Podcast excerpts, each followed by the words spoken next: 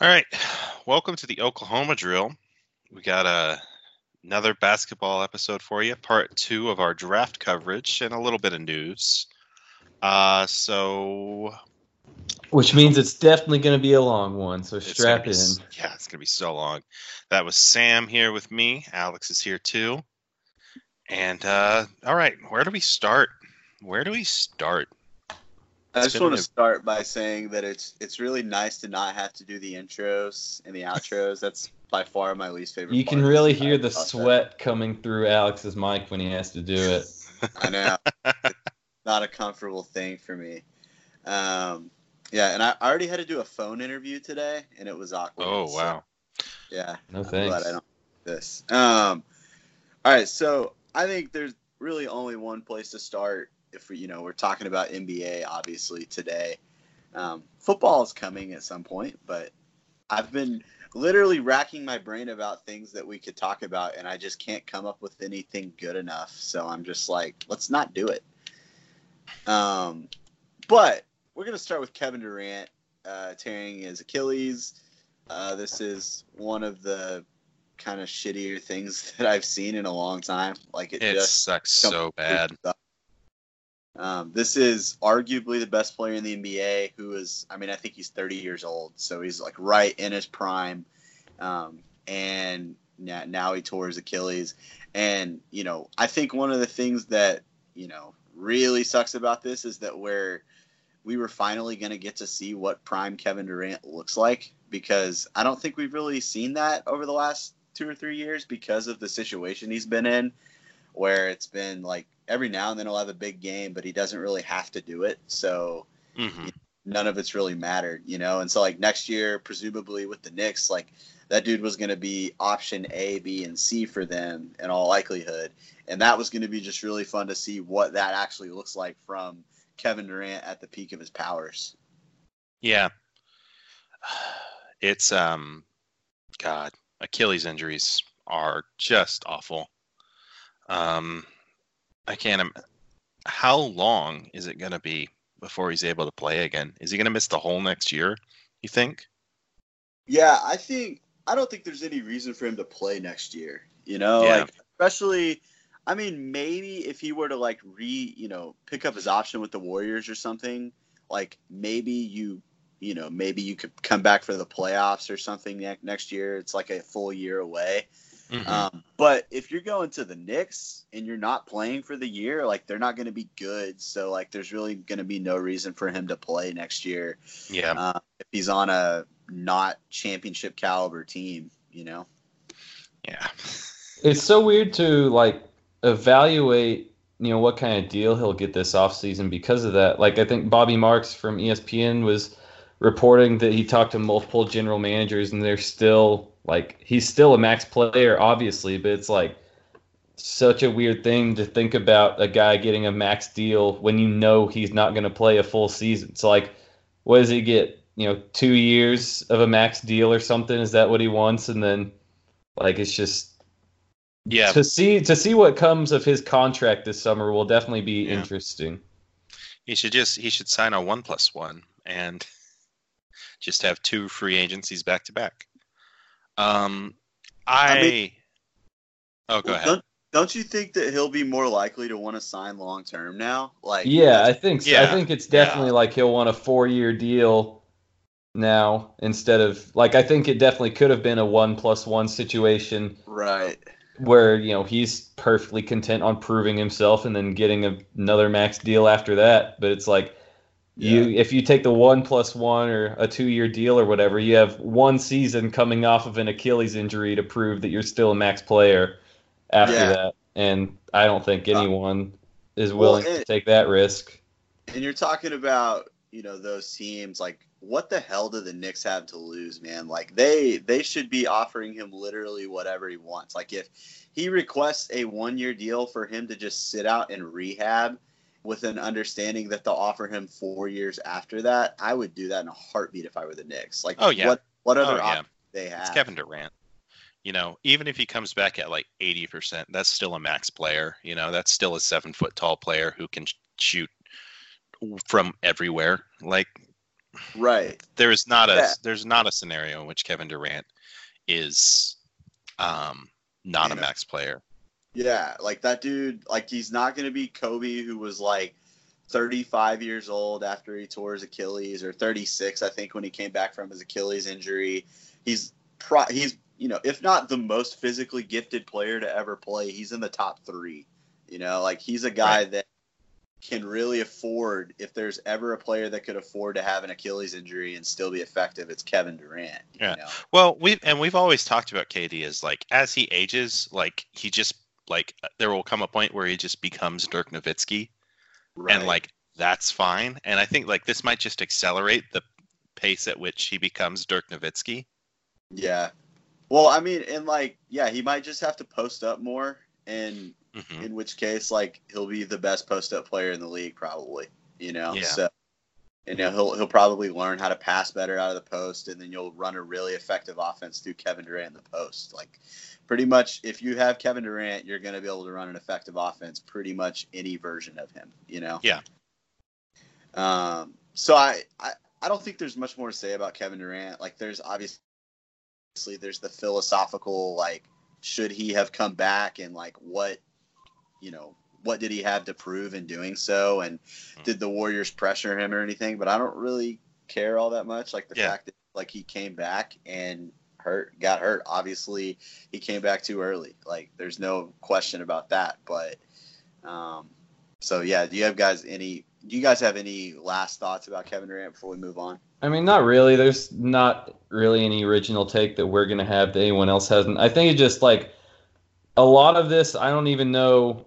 It'll be interesting to see if anything comes out of how much pressure the Warriors put on him. I think a lot of this has to do just with how shitty fans have been to KD since he left for Golden State. And, like, you know how much he reads into this, and just the narrative of around, like, how could he bail on his team like this? And so I think a lot of it was, you know, the fan pressure, the narrative around Kevin Durant's time in Golden State, like that brought him, if he's the one that made this decision to ultimately come back too early, like kind of like, I think Sam Vecini, I don't know if it was him or Coleswicker, called it a great tragedy. And like, it really is that, you know, he could be so affected by just what the general public thinks of him, not as a basketball player, that it brought him to this. And then this ended up happening to him.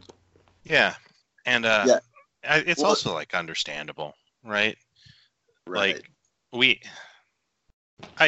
if that was the case, then man, I feel that.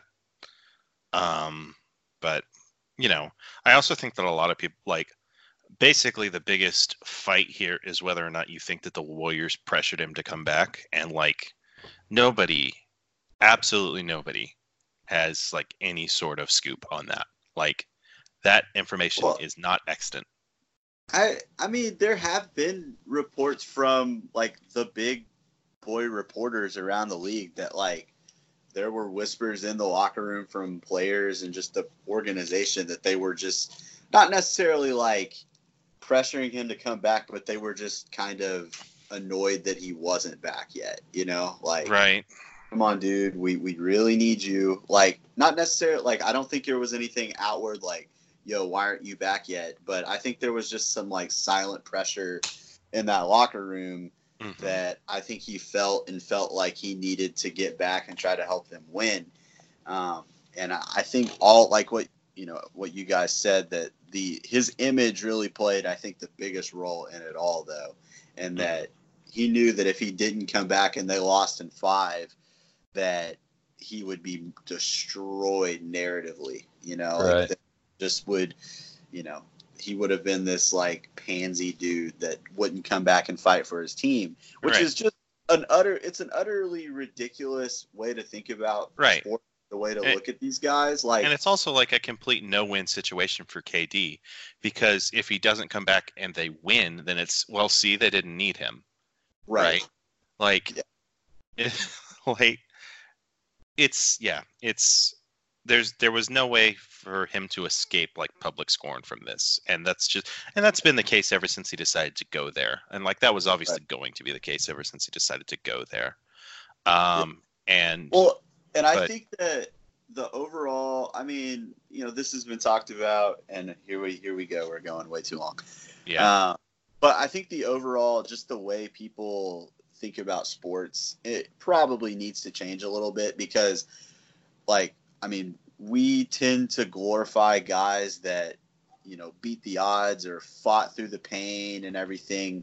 And, you know, without, like, not even intentionally, that makes guys like Kevin Durant that, or even Kawhi Leonard last year, like that guy sat out because he wasn't comfortable. That dude got killed for that, you know? Right. Like, people didn't understand how could you sit out a full season of your prime, you know, just because, you know, you want to get traded. It turned into like he didn't want to be there, so he was just pouting for an entire year, you know? So I think that, really, like, it needs to be evaluated that these guys know themselves better than anybody else. And if a guy doesn't think he can play, like, forget what any doctors say, forget what any teammates or anybody in his own organization says. Like, these guys know their body better than anybody.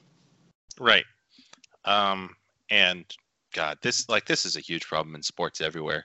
It's also a huge problem in football because you get, like, this is really related to, like, the coded language when we talk particularly like NFL guys around the draft talk about guys who like really love football, right? Quote unquote love football. And what that means when they say that is this guy's not going to get too mad if he has to play through a concussion. Like that is like I don't know. Our understanding, our like society's approach to sports and like toughness is just so busted. Well, and it's like the ultimate thing is that we don't think of athletes as human beings. Yeah, like that's really what it comes down to. Yeah, is that these guys are entertainment entities in our brain, and so therefore we don't look at things through the lens of them being human beings, and we just aren't concerned for their well-being because, you know, what do we care? These guys are getting paid millions of dollars to do something that we, in our heads, would love to be doing. You know, right. Yeah, I don't. I think we should move on. Right? Let's move on, because there's been some pretty big news the last couple of days regarding Anthony Davis, and all the signs seem to be pointing to a trade to the Lakers. You know, Woj reported today that the Lakers and the Celtics are both deeply engaged in independent trade talks with the Pelicans. So I want to talk about the Celtics a little bit later, but I want to start with the Lakers because it actually seems like things might be lining up for the first time. Like everything that's gone wrong for them and everything that they've done wrong, like most of the things have been self-inflicted. It seems like they might be in the driver's seat to pick up another top five player to pair with LeBron James. Right. Which is so annoying. But here we are. Yeah. Right. So where does this start? Well, I guess the way to, you know, start with is what if you're the Lakers at this point? What are you guys willing to give up? Like, there's a rumored trade package already, which of course there are because the Lakers can't keep their freaking mouth shut during trade talks. But What would you guys be willing to give up for a guy like Anthony Davis if you're the Lakers? I think probably their most valuable assets, I think, are either Brandon Ingram or the fourth pick. Right. Yeah. Do you guys feel like those are roughly comparable? No, I think the fourth is probably a little bit more valuable, honestly. Right. A lot of that has to do with the fact that Brandon Ingram's about to get paid and he's got that blood clot thing. Right. It doesn't seem super serious, but it has the potential to be serious. Right. It's going to scare the crap out of every team because of Chris Bosh. Like, so I feel like the fourth pick is probably the highest value. I think if you were like, I think honestly, Lonzo should probably be the highest value, but I don't think that's how he's viewed. No. By most people. Well, he's like he's a point guard who shoots 50 from the line. So no one's going to. Right, but he's not really a point guard. You know, nominally he plays that position, right? Like, but that's not how he plays offense. So, like, I look at it as he's just a guy that does stuff and helps you win. Mm-hmm. You know, like he's kind of like, I mean, this might seem drastic, but I kind of think of him as like the guard Draymond Green, you know, like he's just does all the little things. He's a really good defender. And I think he's only going to get better. Like the dude has a track record before he got in the NBA of shooting like at least decently. So like it's not a hopeless situation that he won't ever make, you know, a decent percentage on free throws and on like catch and shoot threes.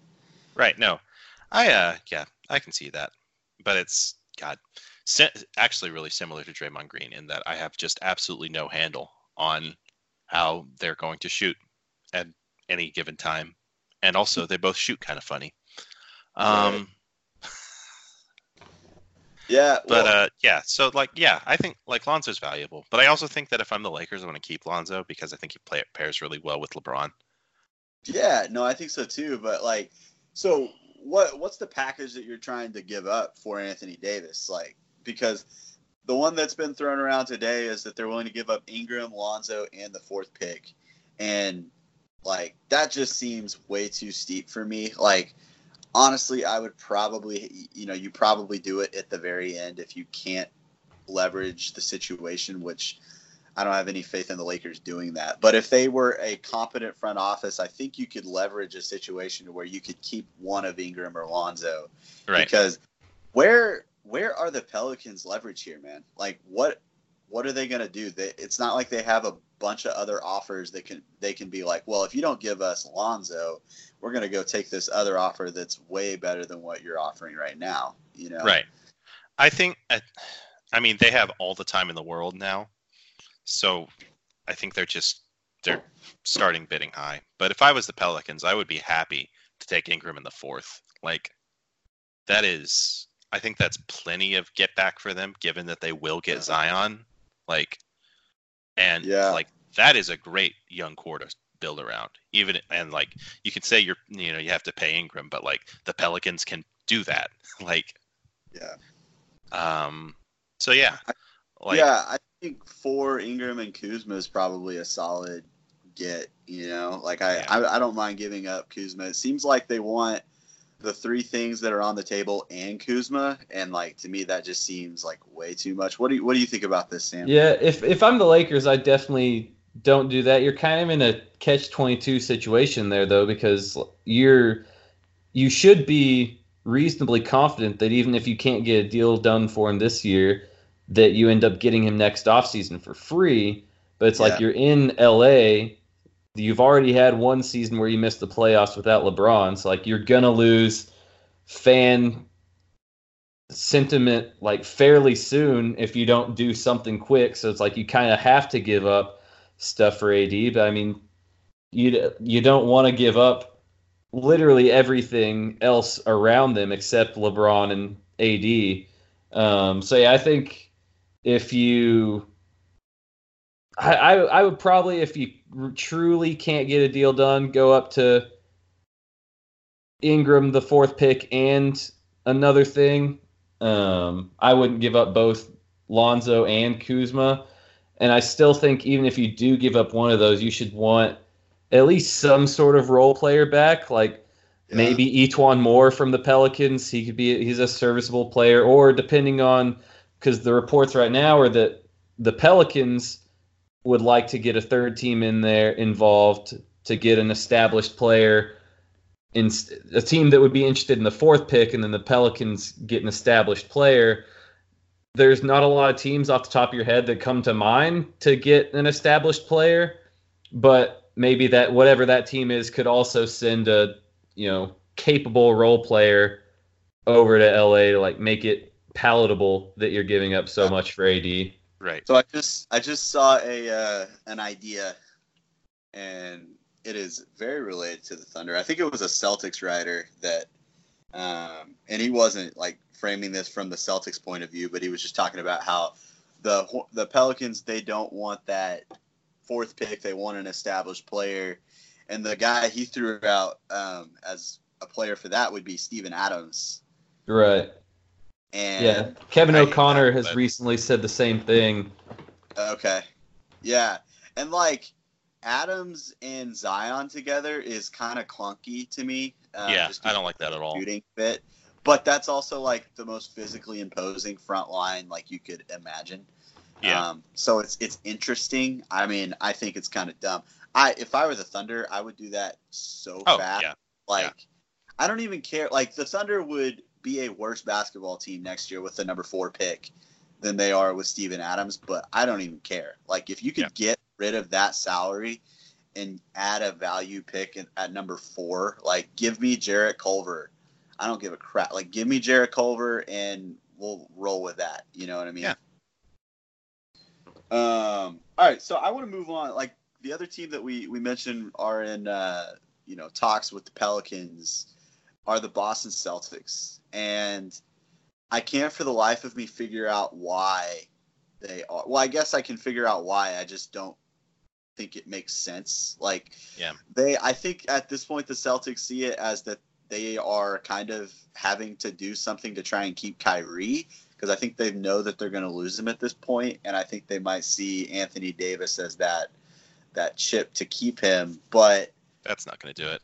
I don't understand why you would think that a guy that says he's going to leave in a year, regardless of anything that happens, is going to help you keep Kyrie Irving long term. Like, maybe you could get Kyrie to sign a 1-year deal and, like, try it out, but then you're at the risk of losing both guys next summer. You know what I mean? So it just doesn't make any sense, because in order to compete with an offer from the Lakers, you're going to have to give up probably Jaylen Brown and Jason Tatum. And that just seems insane. Like, I like both of those guys, and I think that might be a better package than what the Lakers could offer. But, like, that seems insane to give up both of those guys for a chance at keeping two guys that probably don't want to be in your organization. Yeah, no, that's a terrible idea. But I get, because, like, Anthony Davis and Al Horford is, like, perfect, but no, like, they're going to lose Kyrie. You know, they need to be prepared for the fact that, like, no, they're going to have to rebuild again. Right. And, like, that's rough and annoying, I'm sure, given it is so fun. Next year, are the Nets going to be in a better position than the Celtics? Almost. Well, if Kyrie goes there, probably. I think if Kyrie goes there, definitely. Right. And that's hilarious. Like, who could imagine this? Right. The Celtics, they're kind of screwed. Something I've been kind of thrown around is, like, you know, they're going to lose Kyrie Irving. Like, it's just going to happen. I wouldn't try to keep him, you know, like, you can't, without doing anything drastic, you're not going to probably be able to change his mind. And I think they have enough young talent that you can pivot pretty easily to building for the future. Mm-hmm. One of the ways that I think might be a good idea for them to do that isn't necessarily on the surface a for the future move at all, but I kind of like the idea of them trading for Mike Conley. Okay. And let me explain. I don't think they would have to give up anybody important off of their team currently. Like, mm-hmm. I mean, you know, they have 3 first-round draft picks this year. They have a bunch of future picks. They have a lot of pick capital that they could use on Mike Conley. And I think they could just absorb his contract into their cap space if they lose Kyrie. And if not, I think they could throw together some kind of minor guys and not really have to give up, like, a Jaylen Brown or anything of that sort.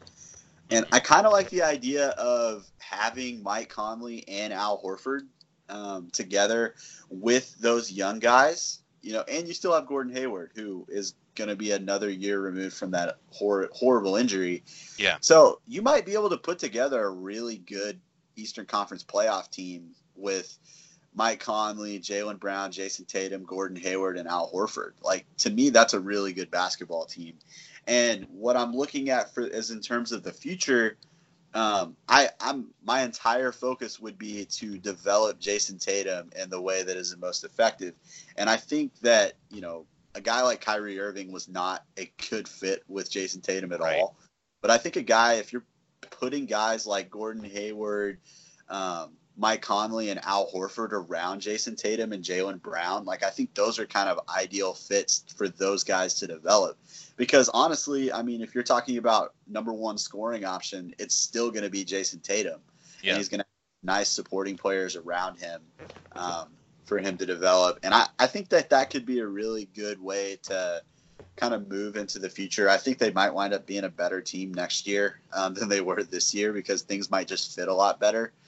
And then I think you could pivot in that way instead of, you know, trying to go drastic and just keeping Kyrie and trying to convince Anthony Davis of something, you know, without having Jason Tatum and Jaylen Brown on the roster. Mm-hmm. I think it's an interesting idea. I don't know. I think that would be a fine thing for them to do, but part of that is just because I don't really know what the alternative is, other than to just like let Kyrie walk, probably let Terry Rozier walk, because I feel like they would end up overpaying him if he stayed. Yeah. And just letting Jason Tatum and Jaylen Brown be bad for a year, letting Horford walk, and then so you're probably letting Smart, if you're trying to get Conley, you're moving Smart in that deal, right? Wouldn't you think? Yeah. Probably, yeah. God, Marcus Smart in Memphis. That's incredible. Yeah, that's talk about identity. Yeah, right. I just don't think of that as like a big time give up. Like, you know, I like Marcus Smart, but I mean, I don't think he's really like a key player to a team moving forward, especially in the future. So, yeah, I don't know. I really like Mike Conley, obviously. I mean, I've thrown around ideas for trading Russell Westbrook for him, but I think that, you know, you could maintain your ability to be a legitimate, not necessarily a contender, but I think you would get out of the first round with that team, you know? Mm.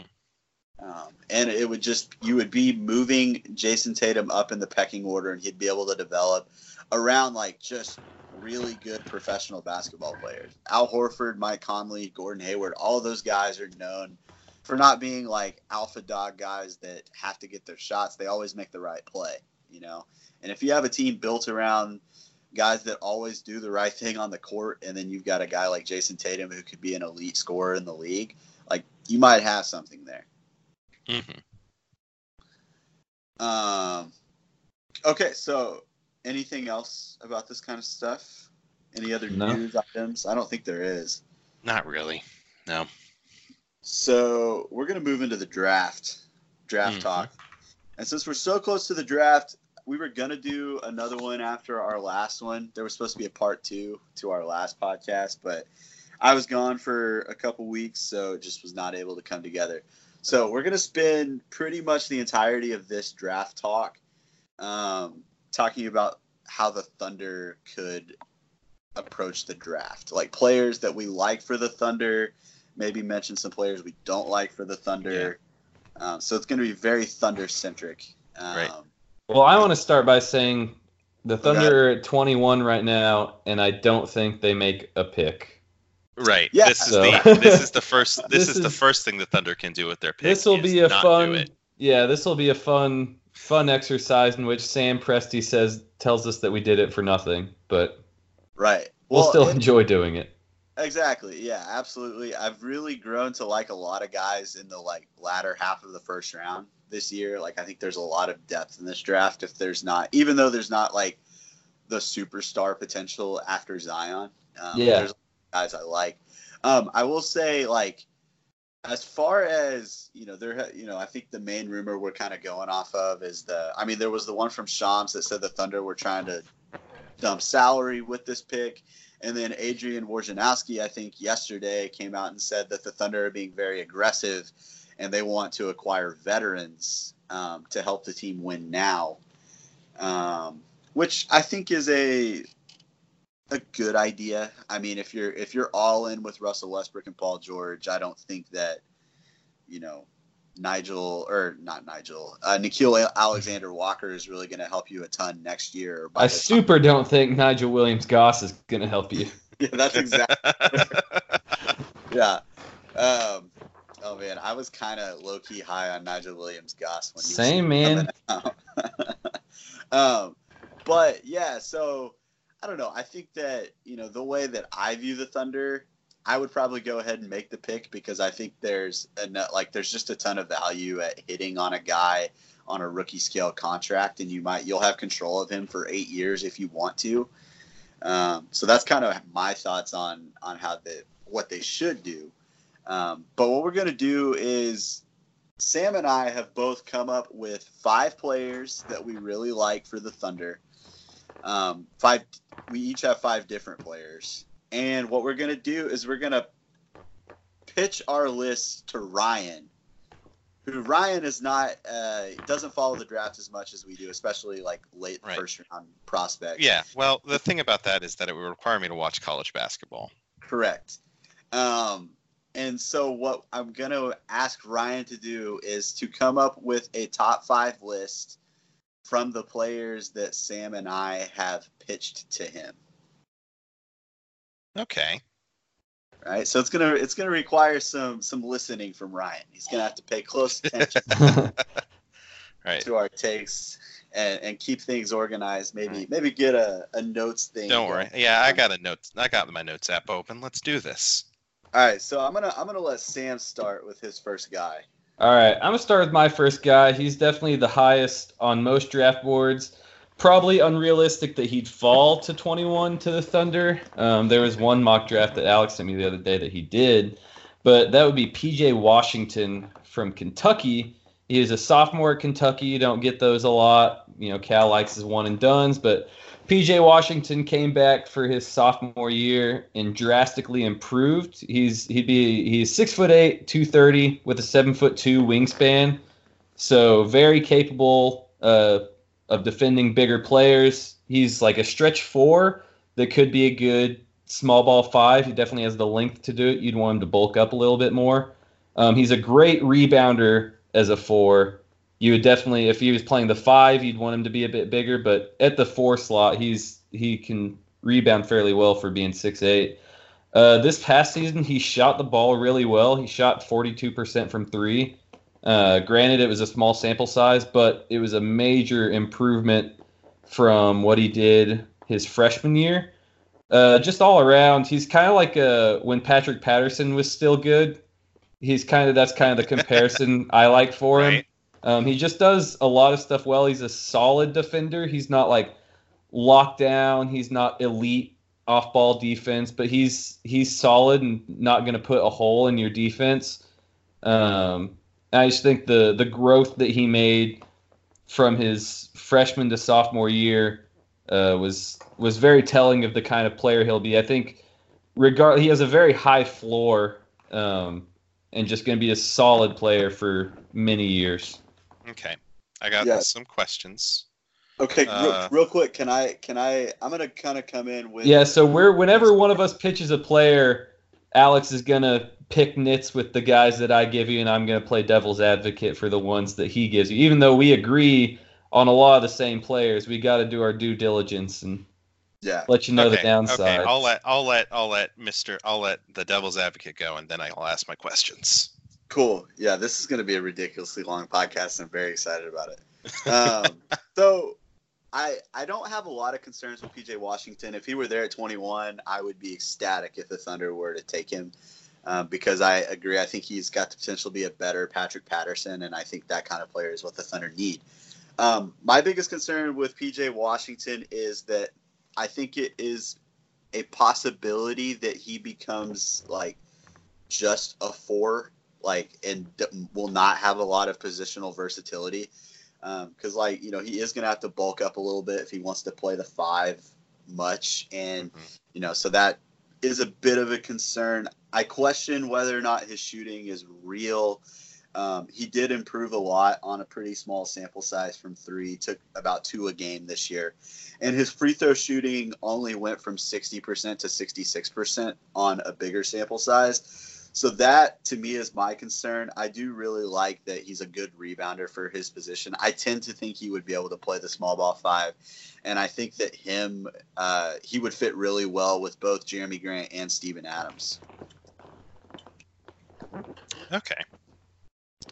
Well, Alex answered my questions, which was I wanted to know his sample size, like when we say small sample size to a game, is small but not insignificant. 66 from the line is really concerning to me. Do you guys know how many threes did he take last year? Freshman?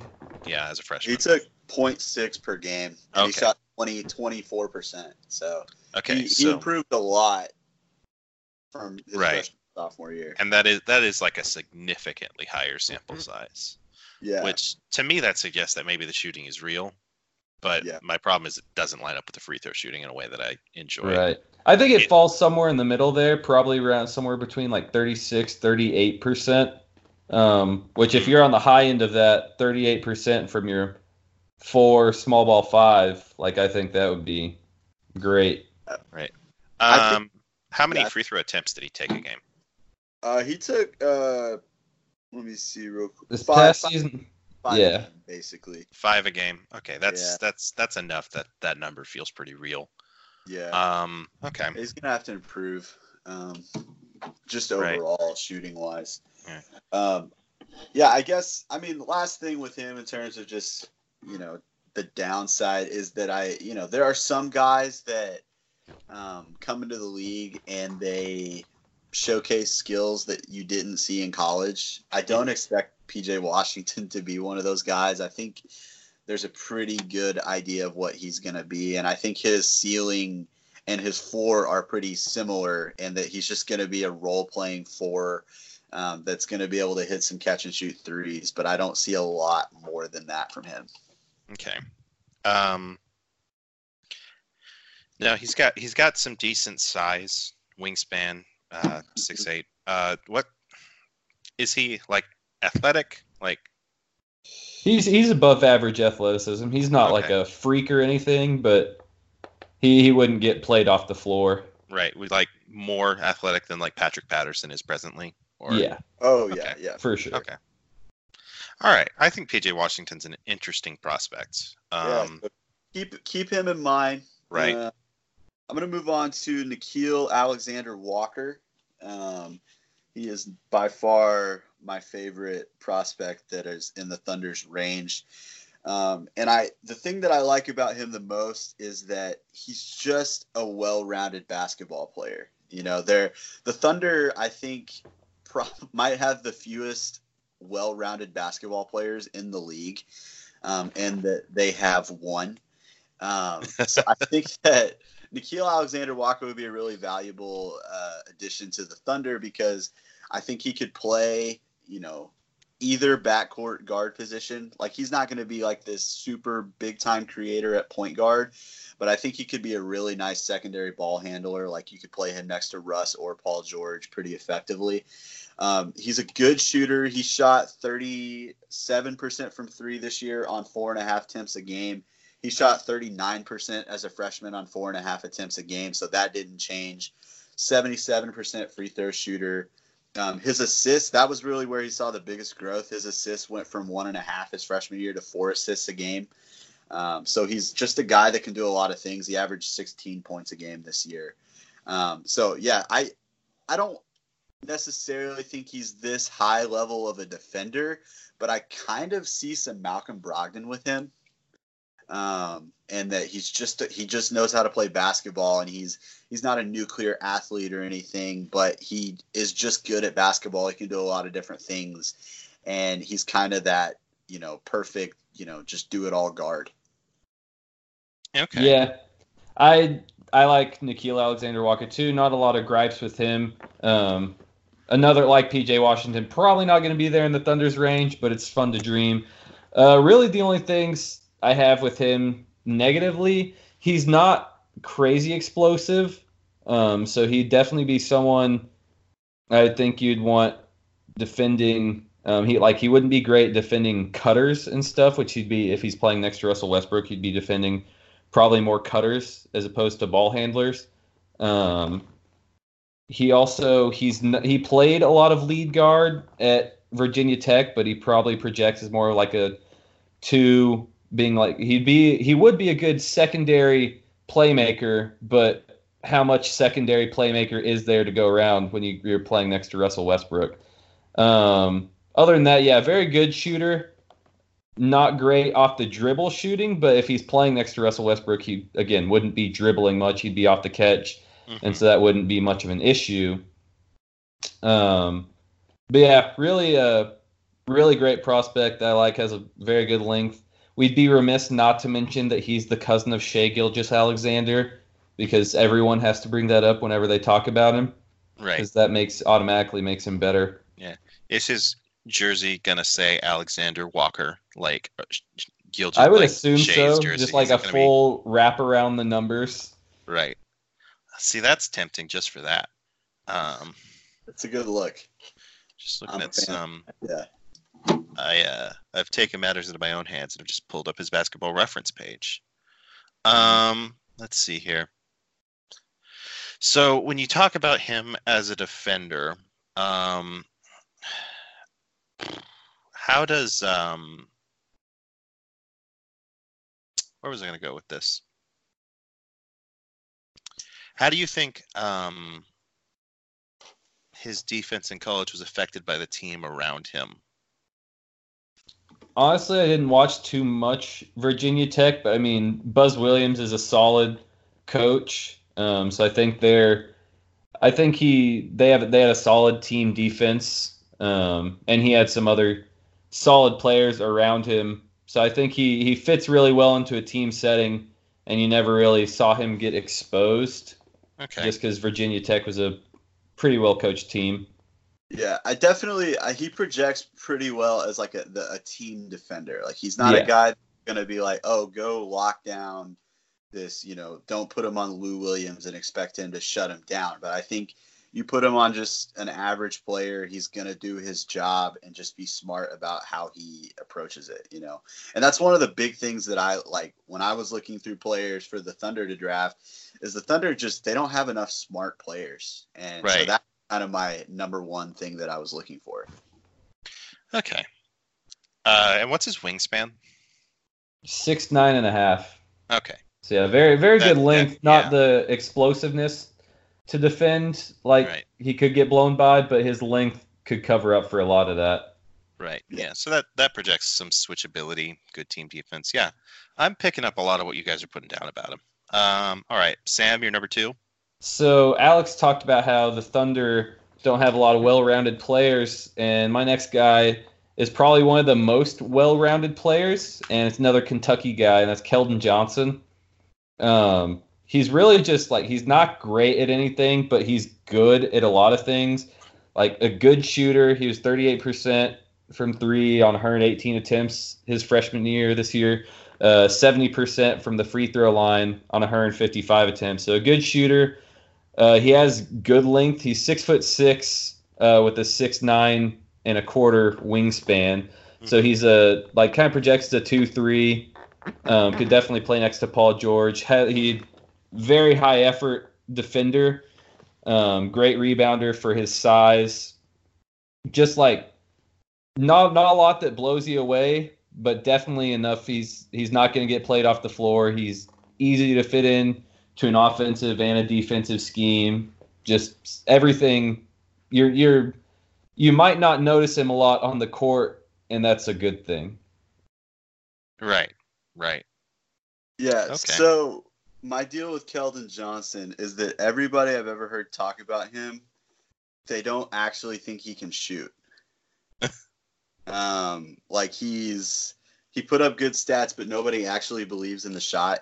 I haven't watched enough of Keldon Johnson to have like a fully formed opinion on the matter. Like he obviously the stats look fine. I think I heard a stat that he shot in the 30s from the free throw line in SEC play.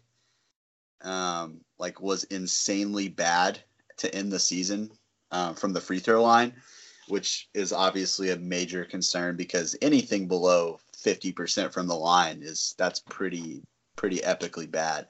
So to me, he kind of seems like a guy that had a nice like shooting start to the season, and then it just kind of tailed off towards the end of the year.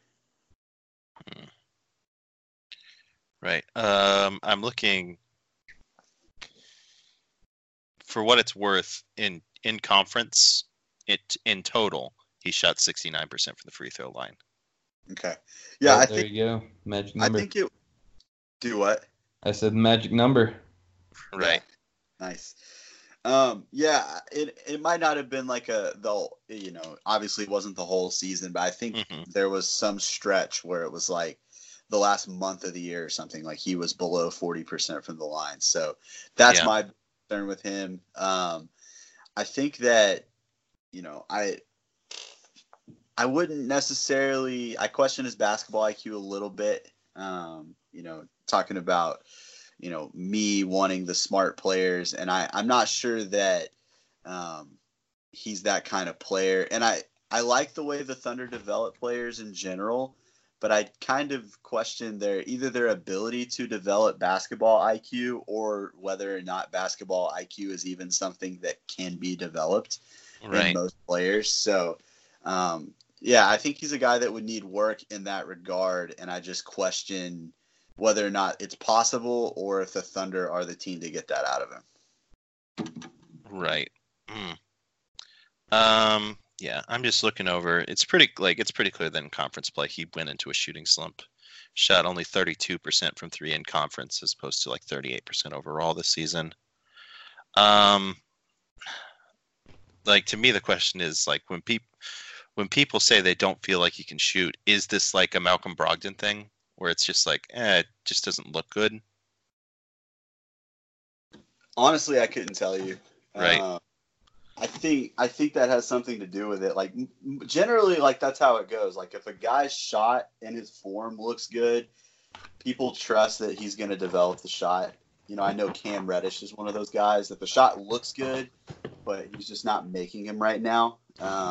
So generally that is the case whenever, if it just doesn't look good, then you kind of tend to not believe it. Yeah, you'd certainly like more of a sample size with a guy like that, but... Yeah. Just being there 1 year, you're not going to get much. Right. No, I think there's some concern to be had about Keldon Johnson, but I'm not turned off on him. Right, and he's been one that's been kind of falling down draft boards a lot recently since the end of the season. Kind of a late lottery pick to mid first round pick towards the end of the season, and now through workouts and different things like that, he's kind of falling towards the back of the first round. So the sentiment's definitely turning on him from the NBA, but still I think a good, solid all-around player, but maybe not one that excites you a whole lot. Right. I am concerned about his turnover percentage in conference play. It's pretty high. I'm going to go on to my number two guy. Yeah. I have Nick Claxton. From Georgia. He's a center from Georgia. And generally, when I approach the draft, I kind of ignore the center position a lot of the time. Right. Especially high in the draft, I'm like, you don't need to take a center unless it's Karl Anthony Towns or Joel Embiid or something. But when I look at the way the Thunder's roster is constructed, I actually think they could really use a center to back up Steven Adams. And when I look at centers to back up Steven Adams, I want a guy that is almost completely different from Steven Adams. And that's, to me, is Nick Claxton. That guy is honestly kind of reminds me of Nerlens Noel. He projects to be a pretty impactful defender. He has all the physical tools to do it. He's kind of skinny. I think is he listed at 6'11", 220 right now? Yeah. He is. And so, that's pretty similar to what we had with Nerlens Noel. And I just think that if you were to give the Thunder a guy with the physical tools of a Nerlens Noel, to me, that's the kind of guy that the Thunder could do a really nice job of developing into a really good defender. Nerlens Noel was going into his fifth year in the league. So, he kind of was the player he is by that point. And so there wasn't a whole lot they could do for him. But I think you get a guy like Nick Claxton. He came out after his sophomore year. I think that he has a lot of potential to be a really impactful defender. And, when I'm looking for a guy to be a backup center, I'm looking for a guy that can stay on the court. If we need to pull Steven Adams because he can't stay out there because of switching or whatever, I want my backup center to be able to do that. And I think that Nick Claxton could do that. Okay. Yeah. So one of the reasons he was a big riser after the combine, he's a sophomore from Georgia, and rumors, you know, he was one of the last to decide whether or not he'd come out, because he was kind of projected early second, maybe possibly late first round. But one of the reasons he rose so much is at the combine, they forced players to switch every screen. So you got a lot of bigs, you know, Taco Fall trying to guard, you know, some Jared Harper, some of the faster guys on the perimeter. Right. Doesn't work, but Claxton showed like he has the lateral mobility to move and guard guards if he gets switched onto him semi-effectively. The other thing is that he, with Georgia, how he was one of their, or definitely their best player, you know, it's Georgia. He handled the ball a lot. Like he was, right. He kind of moved, he was, you know, their point guard in transition a lot of the time. So that's a plus for him. But for me, I don't know how much, you know, that aspect of him doesn't pertain too much to the Thunder. Right. Well, okay, but when I look at a guy that's able to, you know, he has some grab and go potential. I kind of wonder what that could be developed into as like a short roll guy. Like if you're running a pick and roll with him and Schroeder or him and Russ, like you need a guy that can make the pass off the short roll. And if you've got a guy that has the, at least the basic ball skills to be a grab and go ball handler in transition, that might be something that you could develop into his half court game. Mm-hmm. Yeah. There were some things like he this year he improved his shooting at Georgia. Like his free throw percentage went from 52% to 64%, but still he was only a 28% 3-point shooter on 2 attempts per game this year. And a lot of people, kind of like what Alex was saying with the shot mechanics, wasn't a great shooter, but his shot looks good, and he's still improving it. So a lot of people project shooting, but it's definitely not there yet. And if the Thunder draft a guy that projects shooting, I'm just going to believe it's not going to get there. So I'm not so sure he'll ever shoot the ball at a great clip. So I think he's decent. I think a lot of his rising came from the combine, and that's just. The combine's important, but guys that rise that much after the combine, it's kind of it's a little bit of a red flag for me. Try not to take the combine too terribly much into consideration, just how the way it works. See, I'm not as sold on Nick Claxton as most people are. Okay. Right. Interesting. I am kind of intrigued in terms of because to me, there's a lot of stuff here that looks like a modern NBA big. 2-3 attempts a game is significant from a center, even if he's like the only player of note on his team.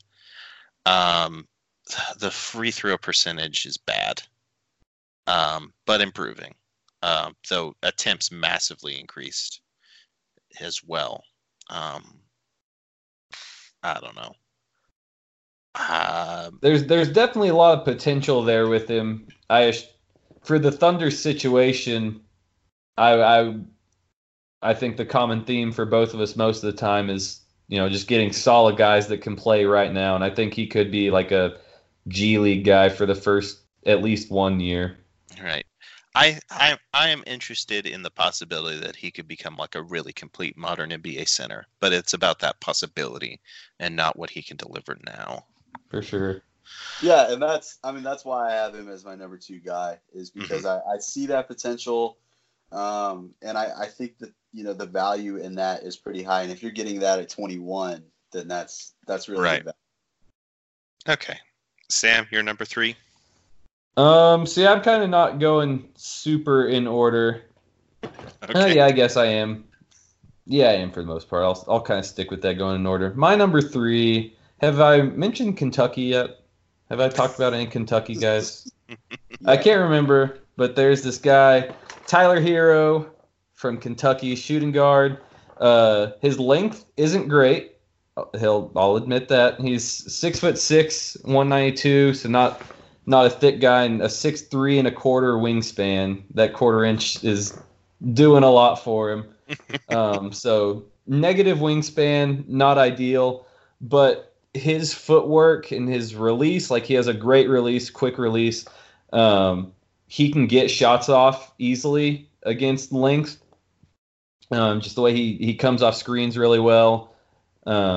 He gets set, you know, kind of like Landry Shamet, JJ Redick, like a lot of guys that you see you don't think are going to be the best players. He just has that elite skill, and that'll get him far right away. He's again, for not being the biggest guy, not having the best length, he's a pretty decent finisher at the rim, and has pretty good basketball IQ too. Knows when he's not going to finish in the rim, and is very good about dishing it out to finding a guy in the corner or things like that.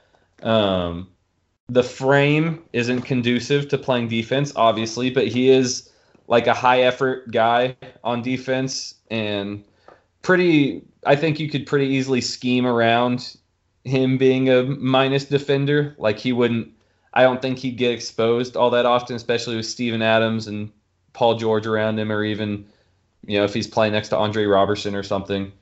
So yeah, doesn't project to do a whole lot of things, but when you're picking at 21, I think it's important to get somebody who has at least like an elite skill. Mm-hmm. And I mean, he's 35.5% from three this year, 93% from the line.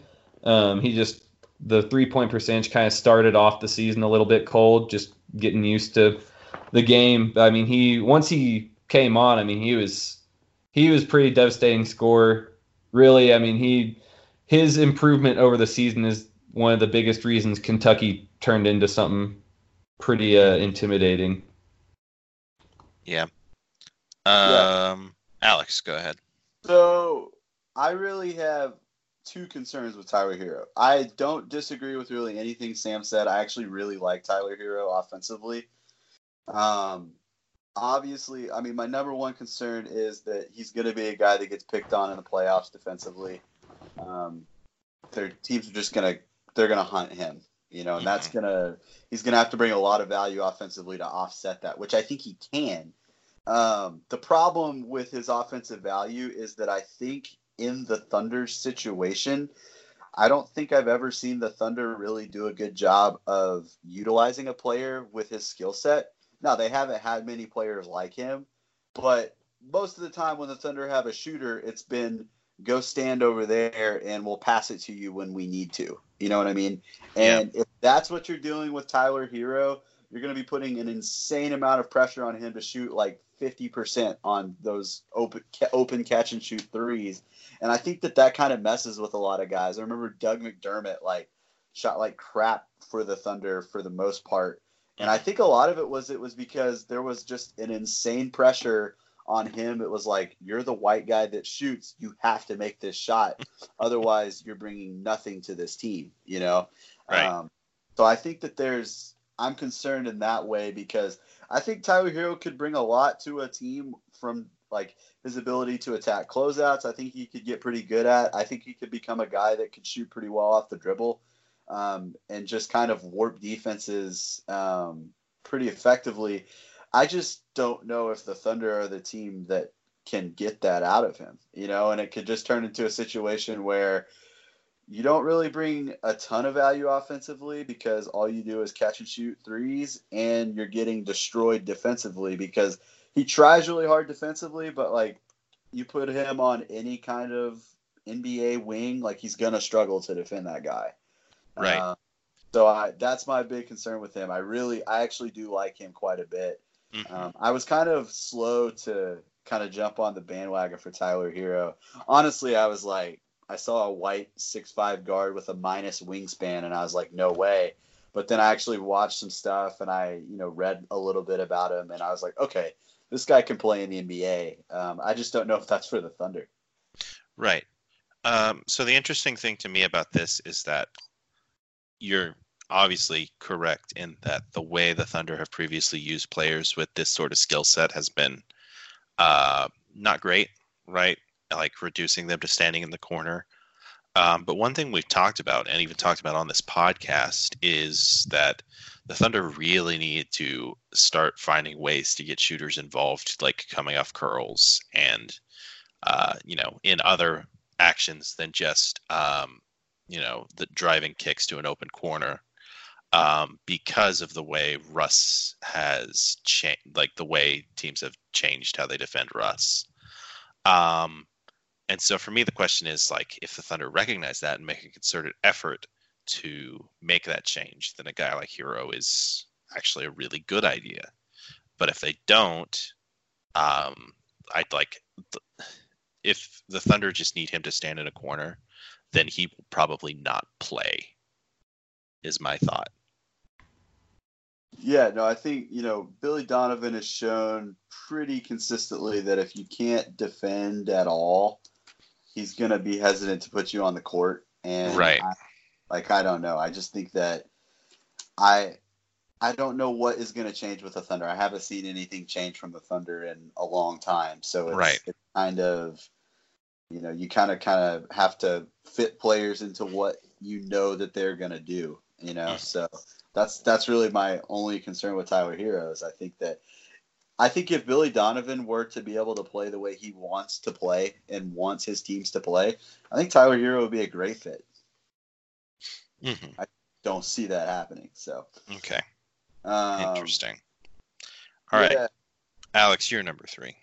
Yeah. So I'm going to go back to the center position, which didn't think I was going to be going this much into the center spot whenever I made this list, but I don't know. I just kept coming back to it. I'm going with Mfiondu Kabengele. I typed that before you said it. Nice. So he is a center from Florida State. And really the book on him is that he is a potential stretch 5. And that's just really interesting to me. This is a guy that shot 37% from 3 in his career. Didn't take a ton of attempts. He shot 37% on 2 attempts a game this year. But he did shoot 76% from the free throw line on 5 attempts. Like, I think the guy can shoot the basketball. He was also in, like, probably one of the worst offensive systems in college basketball. You know, like, he was really the only guy with any offensive skill on his team. Like, I'm sure you didn't watch Florida State, but it was just a bunch of, like, tall, athletic guys that didn't really know how to play offense at all. So they were good because they were an elite defensive team. And he's just a guy that I think for the Thunder specifically is going to be able to catch and shoot shots from, you know, maybe play some pick and pop with Russ. And, you know, we've seen a guy like this be successful with Serge Ibaka.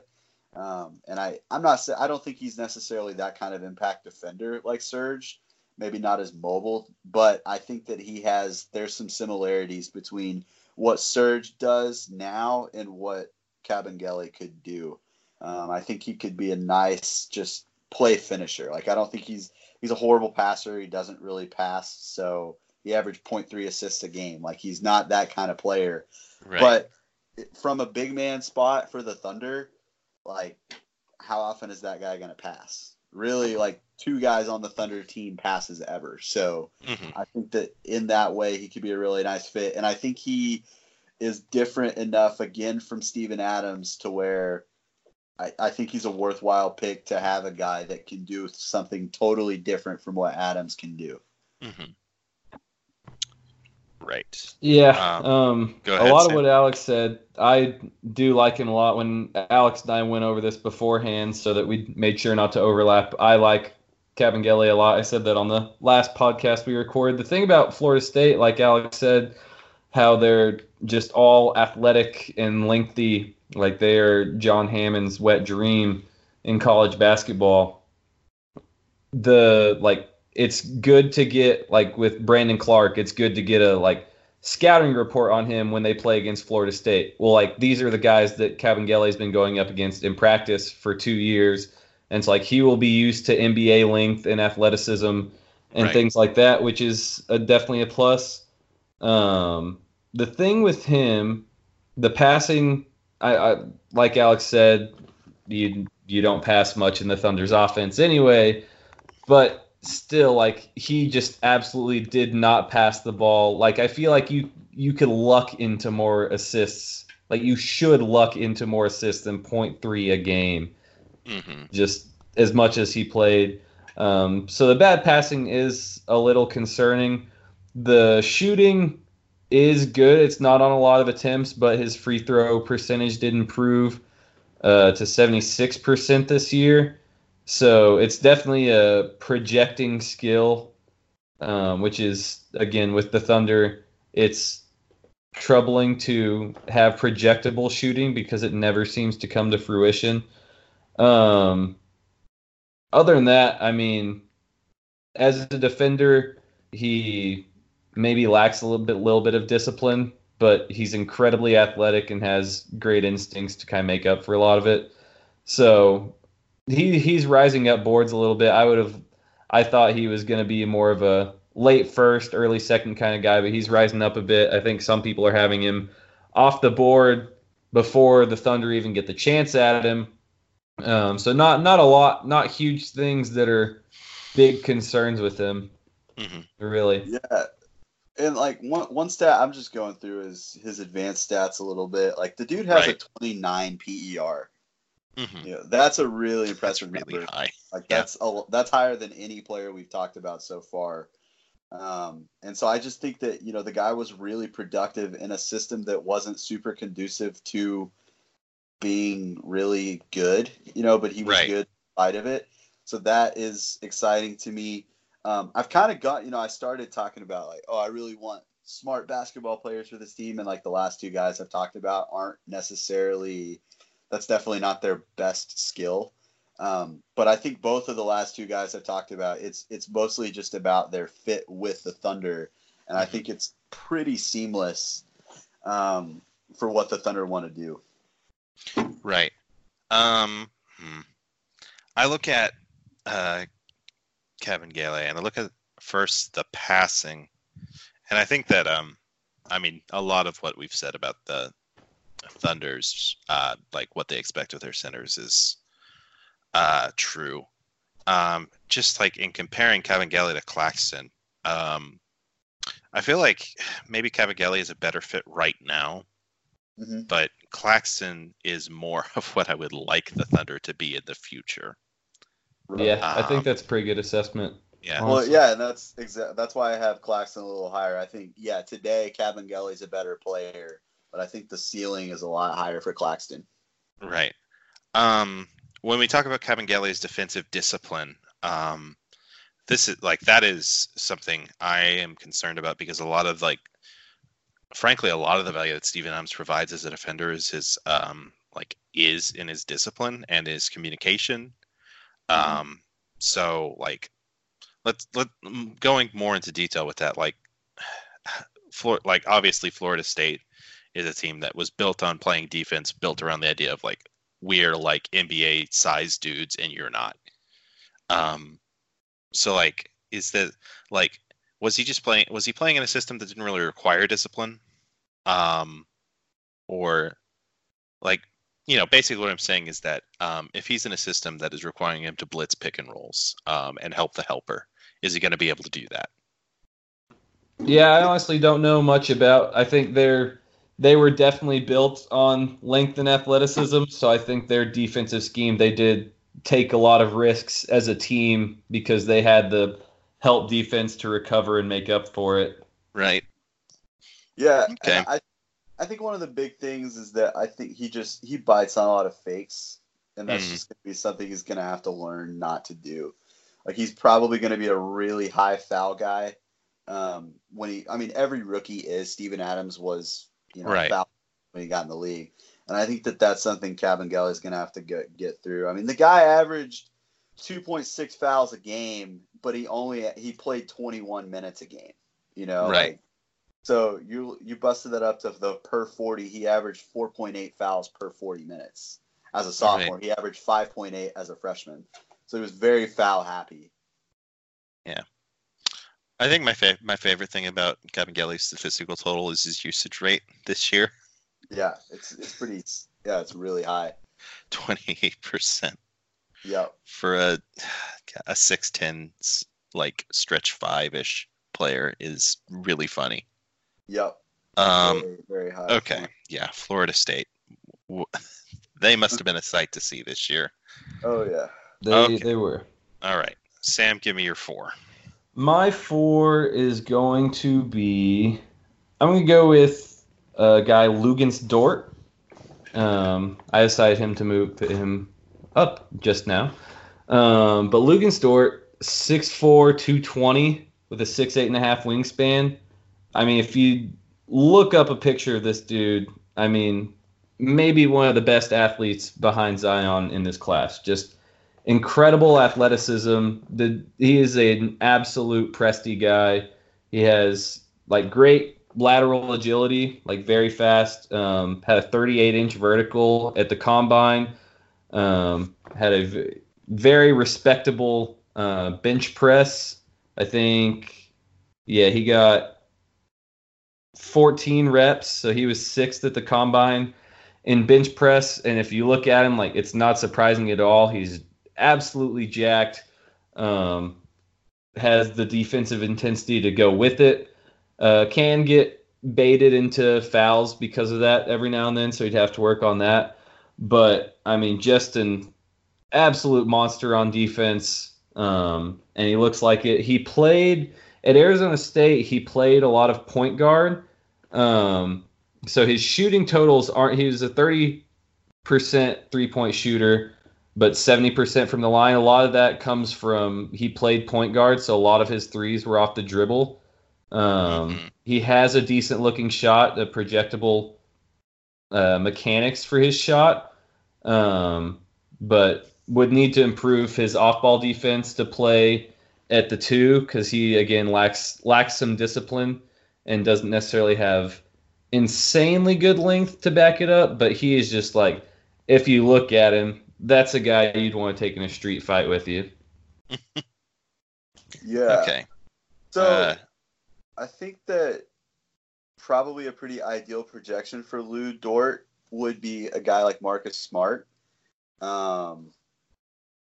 is just kind of a bulldog defensively. You put him on ball, and he's just going to make whoever he's guarding's life hell. He's got all the physical tools to do that. I don't think he has the point. I know he played point guard this year. I don't think he has the Marcus Smart point guard skills. Right. Which is a lot of what Marcus Smart's value is offensively. I worry about the shot. Obviously like you said, probably not the role he's going to play in the NBA is that off the dribble shooter, but it's still, I think it's something, we don't actually know what he is going to be like as a catch and shoot guy. He might not be good at that either. And 70% from the line isn't like a super high number to make you think that, oh yeah, he's probably a lot better as a catch and shoot guy. So that's really my biggest worry. I think for the Thunder specifically, I just question their need for another player like this, because, he's a really high level physical tools player, but I mean, they drafted a guy last year in Hamidou Diallo, who you could argue is a little similar. He's probably not, I mean, he's a better shooter than Diallo, but they're kind of in the same mold as a player. They're just the super athletic wing that ideally you're looking at a guy who's going to give the other team hell defensively.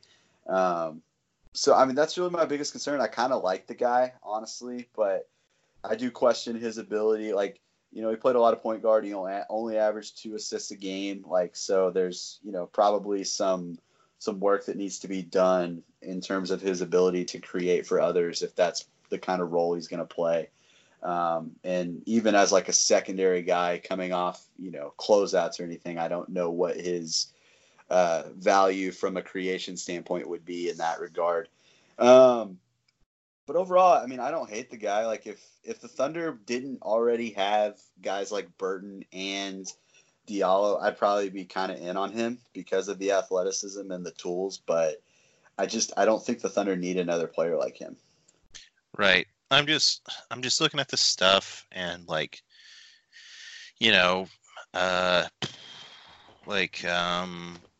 100 he averaged 4 assists, but with a turnover percentage 17%, a usage rate 27%, Mm-hmm. I don't really see the purpose of drafting this guy when you've already got Hamidou Diallo. And obviously, he's probably going to be a better shooter than Diallo, just because right now Diallo just doesn't project as a shooter at all. But the 40, 30, 70 club is not exactly prestigious. I don't know. I don't know if I believe in Lu Dort. Yeah, this pick was definitely one. I like him a lot, and it's definitely one that's projecting out what Sam Presti's board looks like. But yeah, right. with Burton and Diallo already there, and then misses on guys like Custis and players of that ilk, might be a little concerning to take a guy like that again and again and again. Right. But in a vacuum, big fan of the guy. If he was on the floor with Russell Westbrook, what does he do? Right. And maybe he can be a really good off-ball guard, but what are you basing that on? All right, Alex, your fourth guy.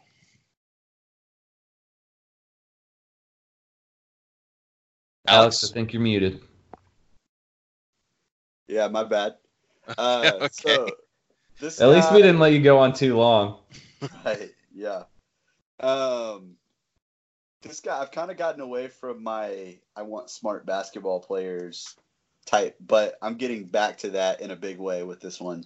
I've got Grant Williams from Tennessee, and this guy is almost entirely, my affinity for him is built pretty much entirely around how good at basketball he is. He does a lot of starting place.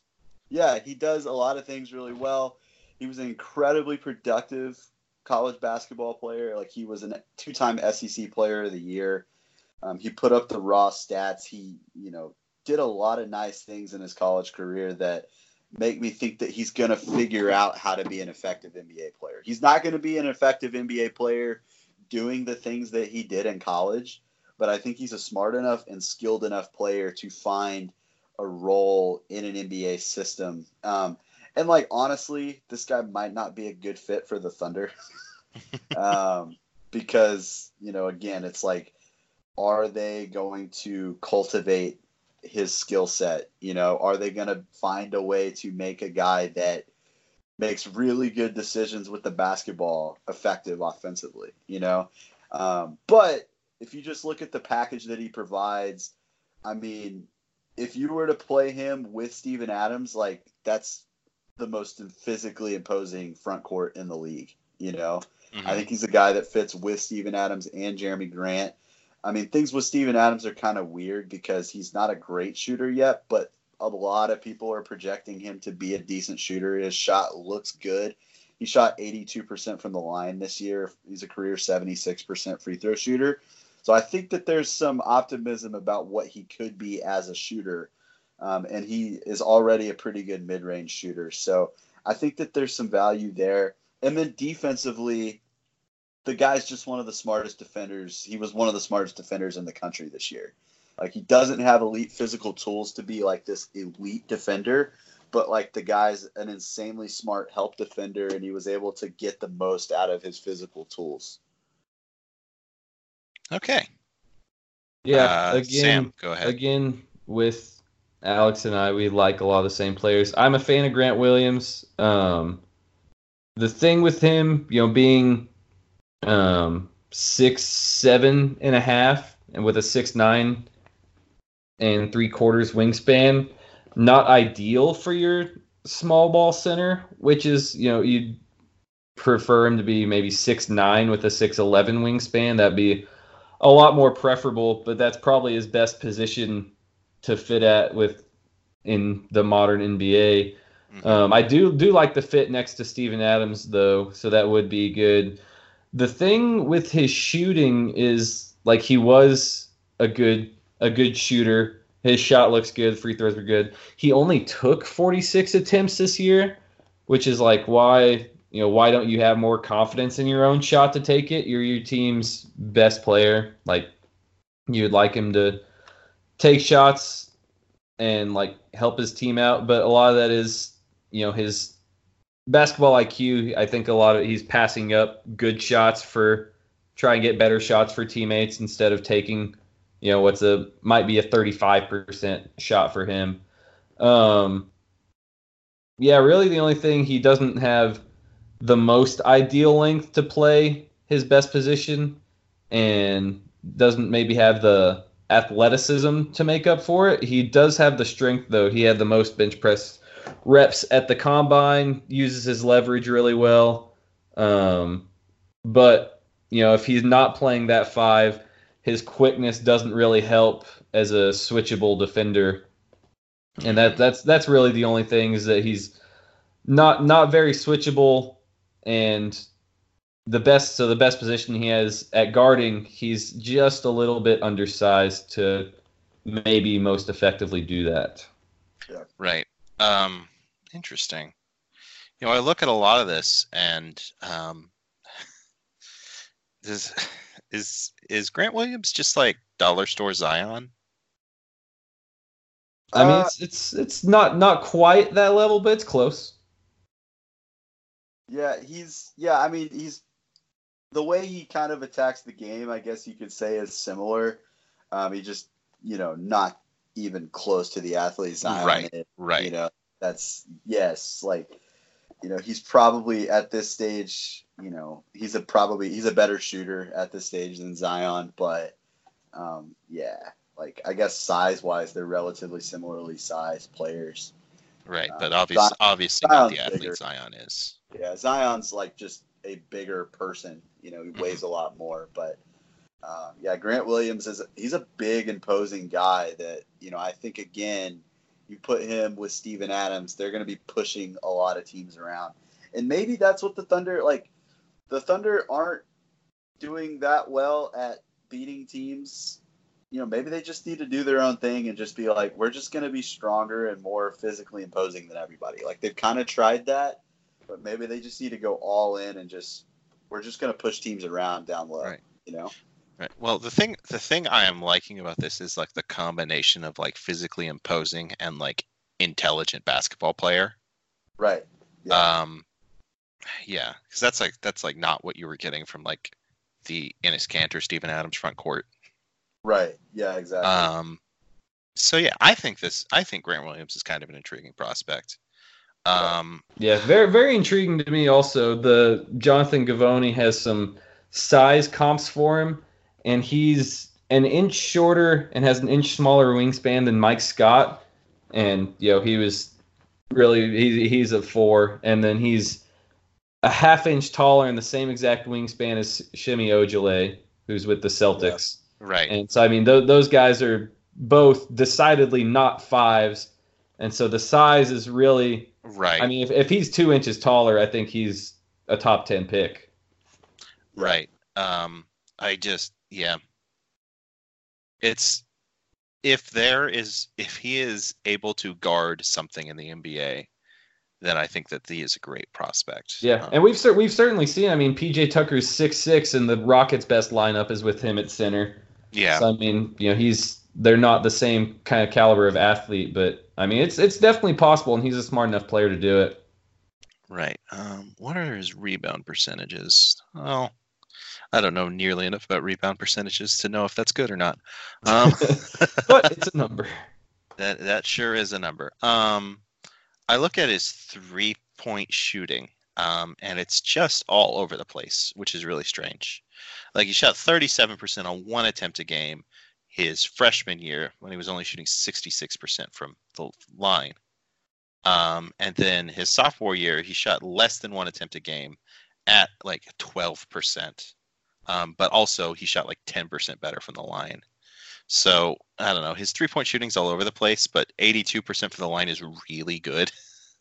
Yeah, I think with him, like, the optimist in me says that, like Sam was saying earlier, I think he should have probably taken more threes. He just didn't feel like it was, like, maximizing a possession because, like, he's always trying to, you know, he's being a really smart player and knowing that, yeah, me taking a three probably isn't the best shot for my team right now.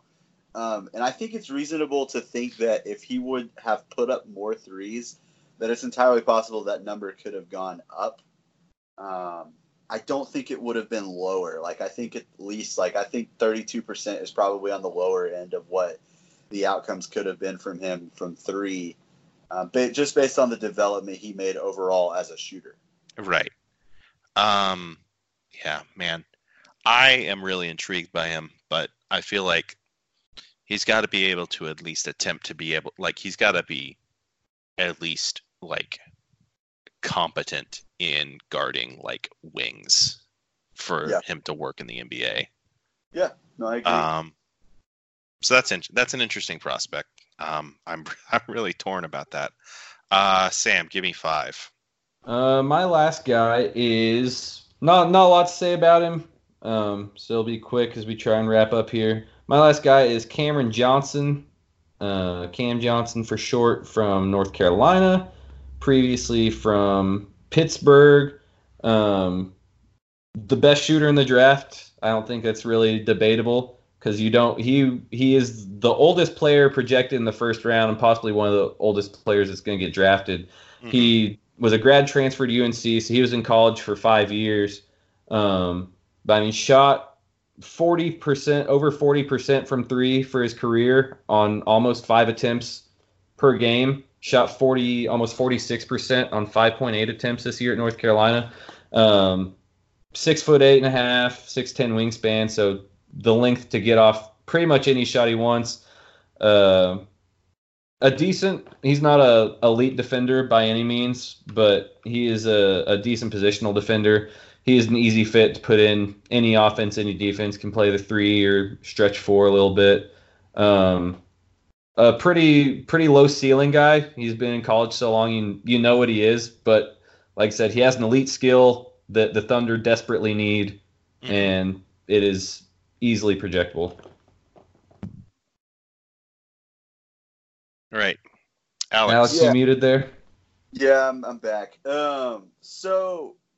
My deal with Cam Johnson is I don't know, like, obviously, like, the dude can shoot the crap out of the basketball. Like, I'm not concerned about that at all.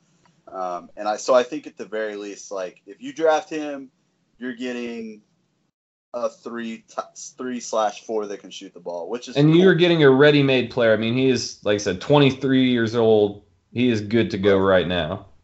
Yeah, but you also might be getting Anthony Morrow defensively.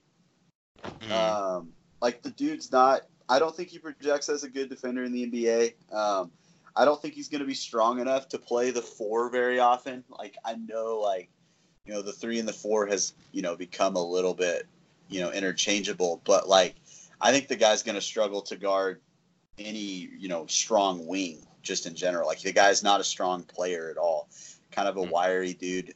So that's my big concern with him, and he doesn't make up with it for, you know, with lateral quickness to where, like, well, maybe he can guard twos or something. I don't see defensive value from him, you know, and that's always a concern, you know, like, you know, same type thing I was talking about with Tyler Herro is that, like, to get the most value out of him offensively from the Thunder, they're going to need to run some stuff for him, and you know, he might just be this catch-and-shoot guy, which should be good at, but if he's given up a lot defensively, then I don't really think it's worth it, you know, for what he's giving you offensively. But overall, like, I don't dislike him. I think in the playoffs, you're going to have a hard time playing him, at least big minutes. Like, if, you know, you get any kind of good wing or any kind of four in the game with any kind of strength, then I just don't think he's going to be able to match up very well with that. Right. I'm so torn because, like, you know, 6 attempts a game, 45%. That's amazing. And yet, like, if you can't play him in the playoffs, like, there's a real good chance that he just wouldn't play at all. And right. So that's really frustrating. I don't know how I feel about Cam Johnson. It's and I don't. Like, I just, if he doesn't play, then it's pointless to draft him. But Yep. He is like, he so clearly addresses the Thunder's most obvious need. Yeah. So that, like, yeah. That's frustrating. I think a guy like him will help you win regular season basketball games. Like, I don't, and there's nothing wrong with that. Like, I just think at the highest level, you're probably not going to be able to have him on the court. Right. And so that's tough. And also just, again, like the Thunder, if they had shown me more and they had like found a way to make Doug McDermott effective, like we know he can be, like I would think a guy like Cam Johnson would actually fit really well. But they've had guys like this before that they've kind of just wasted. Mm-hmm. Yeah. Now I was a little surprised that he was somebody's five, given how, like, this is a pick I think that people have projected the Thunder making at this spot. But, no, I can definitely understand the hesitancy. It's... Yeah. Yeah. Because I don't know if the Thunder need help in the regular season. Right. I mean, they will, but... Really, like, the Thunder got to make the second round, and if Cam Johnson isn't a player who can help you make the second round, and like fundamentally, I don't know, and he's so old. Yeah, he's old. Okay, yeah. You want me to go to my five? Yeah, your five. All right. So my number five is a little tricky because he's going to be coming off an ACL injury that he tore in March. Okay. So, I mean, you're not getting anything from him as a rookie, like, which is fine. Like, I don't really care that much. Like, it'd be nice to get an impact player this year, but generally rookies are bad anyways. Mm-hmm. But I've got Chuma Okeke from Auburn. Say that one more time. Chuma Okeke from Auburn. He's a 6'8", 230-pound, like 3'4". Which I really like his physical profile for the NBA. He's a guy, I think he's going to be able to play a lot of four in the NBA, and, you know, three as well. But the guy is a pretty well-rounded player. He shot, you know, 39% in his 2 years. He's a career 39% three-point shooter at Auburn on over three attempts a game. You know, he shot 70% from the line. Not great, but, it's not a super big red flag or anything. He's a really good rebounder, averaged 7 rebounds a game this year. So I see a guy that is going to be able to play the four and stay on the court pretty consistently. You know, he's a stronger guy than a guy like Cam Johnson. So he's not going to get pushed around as much by bigger wings and by fours. So I see a guy, you know, not super dissimilar from Cam Johnson in terms of the position they would play, but I just think he would be able to play that position more often. You know, like he's not going to provide the value in the shooting, and he doesn't have that one elite skill that Cam Johnson has, but he's good at more things, and I think that makes him a more valuable player overall. Right. Sam, tell me about his ACL. So it's not great, obviously. Went down a horrific way on Auburn's Final Four run. It's a little concerning that even before that, he was kind of projected about where he is now. He came back for his sophomore year because he was projected kind of low, and then still was projected around right now. He's kind of being projected high second round. And that's where he was before he went on this 4-game run in the tournament. And then a lot of people kind of had him rising up maybe late first round after that, and then he tears the ACL, and he's right back to where he was before. So, like, I think it might have been a bit of an overreaction to move him up so high after just a 4-game run anyway. The way Auburn played, it's very easy for them to get hot and then look really awesome, and that's just what he did. He's not the most athletic guy, and so... Being 6'8", he's probably not going to defend threes a lot because he's not fast enough. So you'd kind of like him to, 230. He's pretty strong, so respectable enough to defend fours, but he can't really add much more bulk, you would think, without getting slower and then possibly not being able to defend fours. So he's kind of where he is at size wise, like where he's going to stay. So it's really just a worry, kind of a lack of athleticism. Then obviously it's not going to get better in the year off with the spins with the torn ACL. So it's at least good. You know, he's not a guy that relies on his athleticism and then tore his ACL. But he didn't have a lot of wiggle room to spare with that. So any ACL tear is very, very troubling. And at this point, since it happened so recently, he hasn't done really any recovery yet. So I don't think you'd be able to get a good indication on like how well he's going to recover from this yet. So it's definitely a risk to take up at 21. That's the kind of guy I would love if the Thunder. My ideal draft for him, and we can talk about this just briefly after you give your overall thoughts. I would love for the Thunder to trade back, maybe with like Philly, who has two consecutive high second round picks. Try and get a couple second round picks up there. Take someone that would be just a solid fit right away, and then also get Chuma Okeke that could be a project that you're not counting on this year. Mm-hmm. Okay. He is definitely the biggest reach that I had. I just like him as a prospect. Yeah, I'm a fan for sure. Yeah. But yeah, he's mostly projected in the second round. From what I've seen, like very few services or anything have him high in the first round. So I'm a fan. Right. Okay. Yeah. So that brings us. Yeah. Now it's time for you. Have you compiled a top five? Sorta. I'm sorta gonna do this on the fly. Okay. I think my number.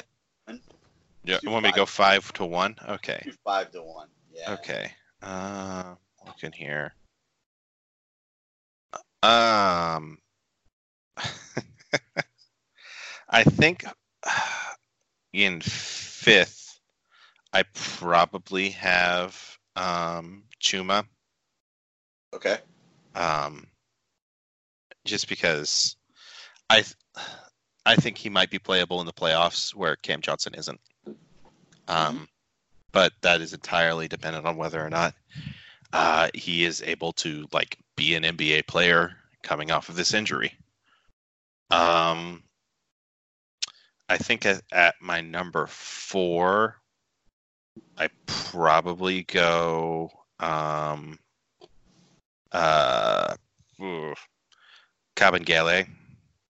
Okay. And then. My number 3 is going to be Grant Williams. And then I'm going to say 2 is Nickeil Alexander-Walker and 1 is PJ Washington. And 0 is trade the pick, which is actually probably maybe what they should do. Yeah, we'll see.